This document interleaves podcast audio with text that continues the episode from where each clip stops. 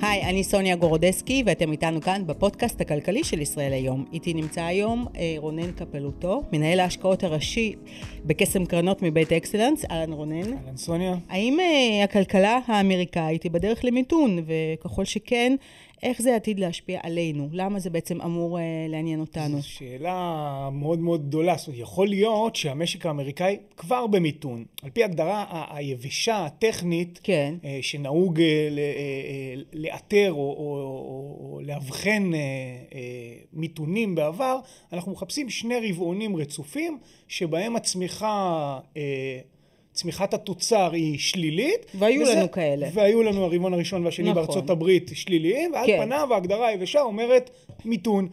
אז? בשונה ממיתונים או מחששות למיתונים קודמים, אנחנו רואים שבשני הרבעונים הראשונים, קודם כל אה, הייצור התעשייתי מאוד מאוד חזק, מפגין עוצמה. איזה mm-hmm. מין מיתון זה שה, שהמפעלים אה, מלאים ועובדים כאילו הפוך למגמת הצמיחה.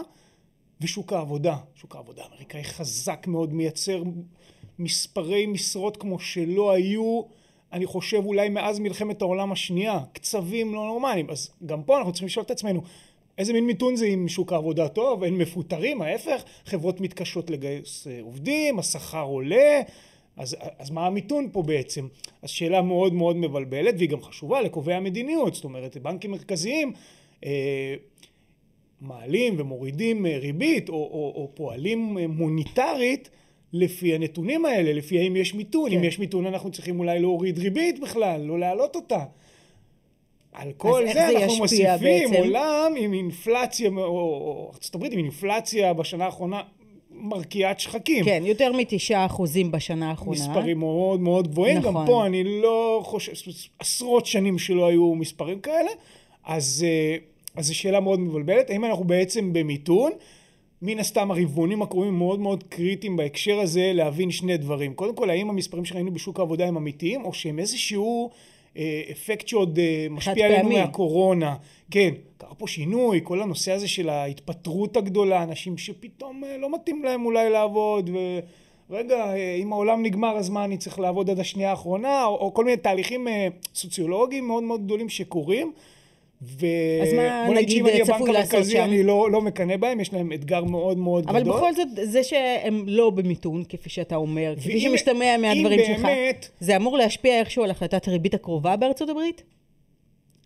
כלומר, יאפשר אולי לנגיד האמריקאי לא להמשיך. באותו קצב העלאות כן. הריבית האגרסיבי כן, שהוא נקט כן. בו עד עכשיו. אם הוא היה רואה מולו, רואה מולו עולם שבו שני רבעונים רצופים באמת אה, בלי צמיחה ויש מיתון ושוק עבודה חלש, כן. אה, אה, פיטורין וכן הלאה, חד משמעית, כן. הוא לא היה יכול להרשות לעצמו להמשיך בקצב עליות הריבית, הוא היה צריך לעצור, לבדוק את עצמו, לראות, רגע בוא נחכה רבעון וכן הלאה. אבל הוא לא, הוא מקבל אינדיקציות מאוד מאוד חזקות, הוא מקבל אינדיקציות מהאינפלציה ש, שממשיכה להיות מאוד מאוד גבוהה, אה, ולכן זה, זה ככל הנראה צפוי לתת לו בהמשך השנה את, ה, את הקומפורט, את הנוחות להמשיך בקצב הזה של אה, עליות הריבית. אוקיי, okay, ומה הצפי שלך, אה, בכמה הוא צפוי להעלות את הריבית בהחלטת הריבית הקרובה? בארצות הברית אנחנו מדברים? על פניו, אנחנו מסתכלים על השוק, השוק הוא חכם מכולנו והוא יודע הכל, אנחנו הולכים פה לעוד עליית ריבית של 0.75, אולי חצי, זה תלוי ככה, כן. יש עוד זמן, אנחנו מדברים על חודש ספטמבר, כך או ככה אנחנו מדברים על בערך עוד אחוז, בין אם זה יתחלק לחצי רבע רבע, שלושת רבעי רבע, עוד אחוז עד סוף השנה. אה, השוק מגלם גם המשך של התהליך הזה לתוך הרבעון הראשון, אבל אני חושב שאנחנו נהיה מאוד מה שנקרא בשפה שלנו data dependent, תלויים בנתונים, זאת אומרת הנגידים שם ממש ממש עם האצבע על הדוח, וככל שנראה את האינפלציה מתמתנת, אם נראה אותה, או את שוק העבודה נחלש, כלומר השכר לא עולה, וכל חודש 400-500 מיליון אה, משרות חדשות במשק האמריקאי. כל עוד לא נראה את זה, אני לא חושב שהשוק טועה וקצב עליית הריבית יהיה כמו שאנחנו okay. אוקיי. מצפים. ואיך כל זה בעצם אמור להשפיע על הכלכלה הישראלית? אם אנחנו מסתכלים על קצב האינפלציה כאן, הוא חצי ממה שקורה בארצות הברית.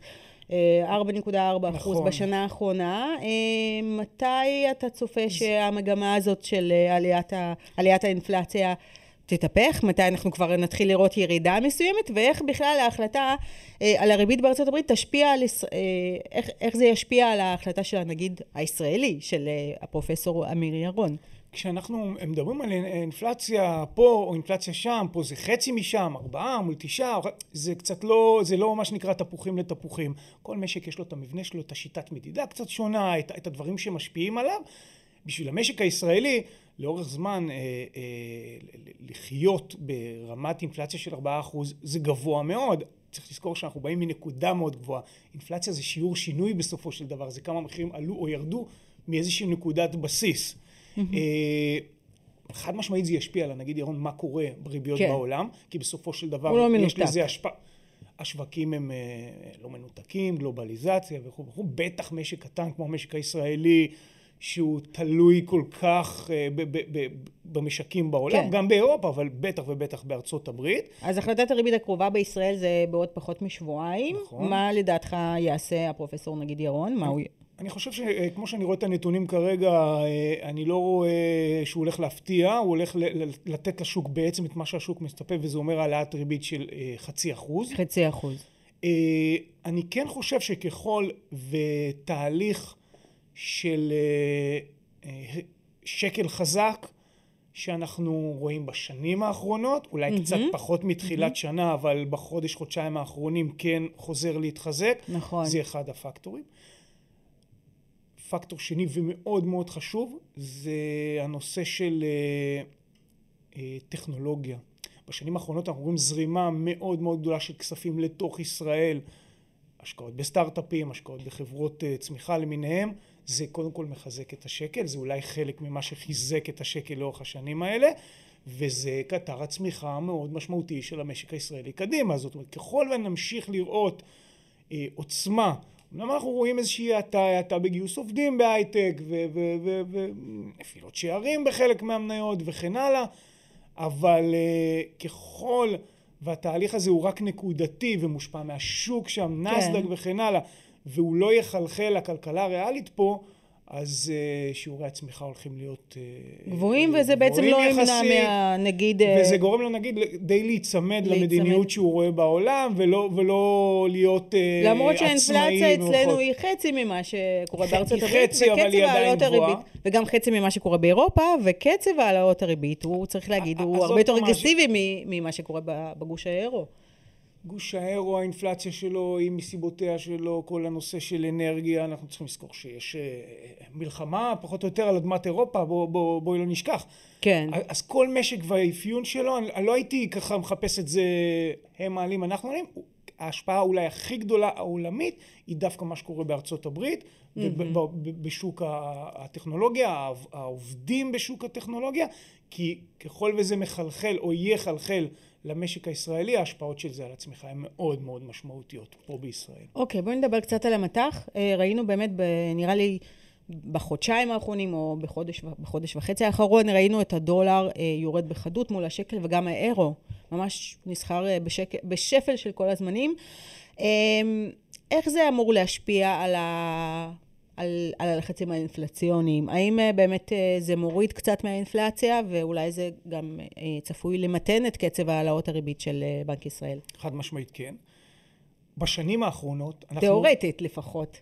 תיאורטית, כי... מקבל את ה... אז, אז בוא נסביר, האחרונות... נגיד דולר ושקל נמוכים. סליחה, דול, דולר אחורה. מול השקל נמוך, מה זה אומר? השקל מאוד מאוד חזק, הוא אחד המטבעות הכי חזקים בשנים כן. האחרונות. זרימה של הון לתוך ישראל. סטארט-אפים שאמרנו, כסף שרוצה להגיע לפה ולהשקיע בפיתוח וכן הלאה, מחזק מאוד את השקל, מעלה נכון. את הביקוש לשקל. במקביל אנחנו אה, אה, מושפעים בהקשר הזה, ואני לא רוצה קצת, אני אנסה לפשט את זה, ברמת העיקרון, במבנה של שוק המטח הישראלי, ככל שהשווקים בעולם עולים, כן. זה מעלה ביקוש לשקל. למה? למה זה קורה באמת? יש פה איזשהו אלמנט טכני, הגופים המוסדיים שהם הכסף הגדול מאוד בשוק הישראלי, ככל והשווקים עולים, אה, מכיוון שהם מקבלים חשיפה לשווקים העולמיים ולנסדק דרך כל מיני מכשירים פיננסיים למיניהם. החשיפה שלהם לדולר בעצם עולה. החשיפה שלהם, הצורך שלהם בלקנות שקלים, לחזק את השקל עולה ככל שהשווקים, בעיקר הנסדק, מתחזקים. וגם פה זה מתחבר, אם נמשיך לראות את זה, אז ככל הנראה גם נמשיך לראות את השקל מתחזק. והקורלציה ואני... הזאת היום היא עובדת מאוד חזק, נכון? היא... ככל שהשווקים בחו"ל עולים, בארצות הברית, אז הדולר לעבוד, יורד מול השקל, נכון? היא ממשיכה okay. אוקיי. לעבוד, ואני חושב שהנגיד, לשאלתך, הנגיד, ככל ויראה את השקל מתחזק, אנחנו סך הכל אה, משק אה, קטן, מייבא, אם אני אה, רואה מולי שקל חזק יותר, אז זול לי יותר לטוס לחו"ל, זול לי יותר לקנות מכונת כביסה שהם מייבאים אותה, כן. וכן הלאה וכן הלאה. כל... וזה דיסאינפלציוני, זה מוריד מחירים, כן. וזה ייתן לנגיד באופן טבעי מרחב נשימה, אולי בהמשך לא לרוץ ולהעלות ריביות בקצב כן, שמעלים בעולם. כן, ככל שהשקל ימשיך להתחזק, ולפי מה שאני שומעת ממך, הוא ימשיך להתחזק, צפוי להמשיך להתחזק? אני לא מנסה לנבא אה, אה, לאן שערי מטח ילכו, זה דבר בלתי אפשרי. אז אולי צריך להגיד מילה בכנות, אחת על השווקים. אבל כמגמה אנחנו חושבים שהגורמים אה, הגדולים שחיזקו את השקל בשנים האחרונות עדיין קיימים. כן. עדיין שם. תראה, אה, ראינו מתחילת השנה ירידות מסיביות בבורסות, גם אה, בעולם, גם בארץ, ולפני אה, חודש וחצי, חודשיים, המגמה התהפכה, ואנחנו כבר, זה חודש השני ברציפות שאנחנו רואים עליות שערים. איך אתה מסביר את זה, דבר ראשון? דבר שני, מה אתה רואה בהמשך? מה הצפי שלך? קודם כל, אנחנו עדיין לא במגמת עלייה, זאת אומרת, אנחנו בשוק תנודתי באופן מאוד מאוד מוגדר. לא, לא, לא צריך להתרגש מחודש פתאום שהשוק עולה בעשרה כן. אחוז. כשחודש לפני הוא ירד ב-15 וכן הלאה, אנחנו עדיין בתוך העולם המאוד מאוד תנודתי הזה.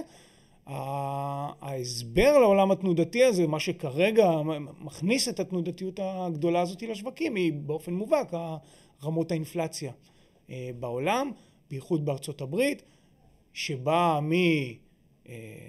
מאנרגיה, נפט, שוק עבודה וכל הדברים האלה שהלכנו. ככל והשווקים יקבלו תמונה אינפלציונית יותר מתונה, מרגיעה, בשליטה על ידי הבנקים המרכזיים, כן.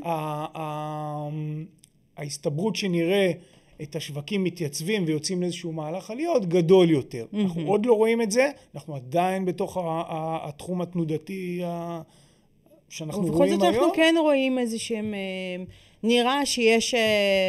שהמגמה טיפה השתנתה ויש עכשיו רגיעה בלחצים האינפלציוניים. מבחינת הנפט אתה רואה שהוא יורד. ובשוק הסחורות, אבל כל אלה בעצם אה, הם מחוללי אינפלציה, מה שנקרא, הם משפיעים. אז התחלנו, התחלנו את התהליך האינפלציוני הזה ממקום שבו אה, המחולל הגדול זה באמת היה עלייה במחירי הנפט, עלייה במחירי הסחורות. שרשרת האספקה העולמית, אותם פקקים בנמלים ש, שיקרו את כל ההובלה הימית וכן הלאה. צריך לזכור נכון. שהיו פה שנתיים או שנה ו... שלא הייתה אה, תובלה אווירית כמעט. Mm-hmm. כל המטוסים היו על האדמה, זאת אומרת כל התובלה, אפילו של ה... לא יודע מה, הפיצ'יפקס של אלי אקספרס, שבימים כתיקונם עברו במטוסי, במטוסי נוסעים, בבטן המטוסים, פתאום לא, אז היו צריכים ללכת לאוניות ולנמלים. וראינו את הפקקים וכל לגמרי. זה. אז התחלנו את התהליך האינפלציוני שם. פתאום אנחנו רואים שכל הדברים הכאילו חד פעמים האלה, מחירי סחורות, כל ההתפרצות הזאת מתמתנת, ונכנס לתמונה איזשהו מחולל אינפלציה חדש, כן. הביקוש, השכר של העובדים שעולה ויש להם תחושה יותר טובה והם מרשים לעצמם. אז uh, אנחנו עדיין בעולם אינפלציוני מסיבות... ועולה, צריך להגיד, חוץ משכר המינימום שעדיין לא עלה, אבל uh, השכר במשק עולה.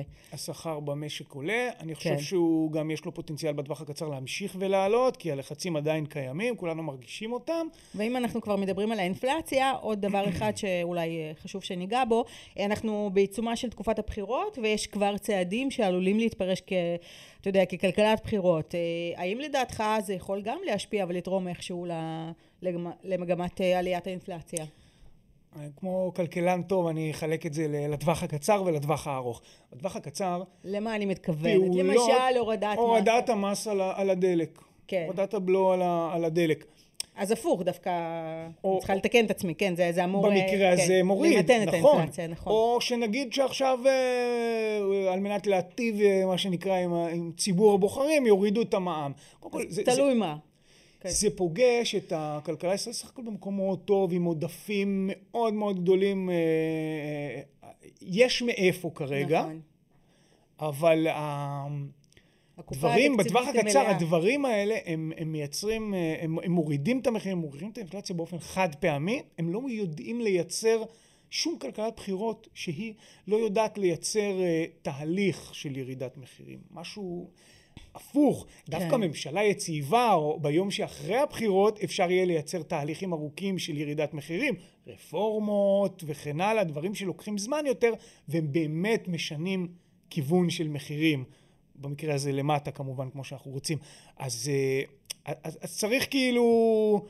קצת כאילו להתנתק מהדברים החד פעמיים, גם אם מחר המע"מ יורד באחוז, אז, אז נכון, המדד ירד, כן. אבל זה לא משהו שמייצר תהליך של ירידת מחירים. מצד שני, אם יש נגיד מענקים לכל אזרח, אז זה כן דווקא מעלה את האינפלציה, אז נ... כמובן זה תלוי מה, אבל זה כן משפיע. גם לכיוון הזה, גם מענק הזה, מעלה כן. מחירים באופן חד פעמי, כי הופה, יש לי כסף בכיס, אני מרגיש יותר ביטחון לקנות, נכון, ואם זה עולה שקל יותר אז אני מוכן לשלם את השקל הזה, אבל זה לא מייצר תהליכים לאורך זמן, כי המענק הזה, חודשיים, שלושה, יהיה לי בכיס, ייתן לי ביטחון, אני אוציא אותו, וזה ייגמר. תהליכים של שינוי במחיר, ארוכי טווח, דווקא מצריכים לא כלכלת בחירות, מצריכים uh, יציבות שלטונית, כן. תהליכים ארוכים. אז... Uh, כלכלת בחירות תמיד יש, בשוליים, לפעמים יותר, לפעמים פחות, אבל צריך לזכור תמיד שזה לא, לא משהו שיודע לייצר תהליכים. יודע, זה זבנג וגמרנו כאלה. יש לנו כאן בשורה אחת שיצאנו איתה, אה, חודש אוגוסט, יותר זול לנו לטוס לחו"ל, אה, לאירופה, לארצות הברית. יותר מיולי. יותר חלה, כן, נכון. היורו והדולר אה, נחלשים מול השקל. רונן קפלוטו, מנהל ההשקעות הראשי בקסם קרנות מבית אקסלנס, תודה רבה לך, היה ממש מעניין, ותודה רבה לכם שהייתם איתנו, ונתראה בפרק הבא.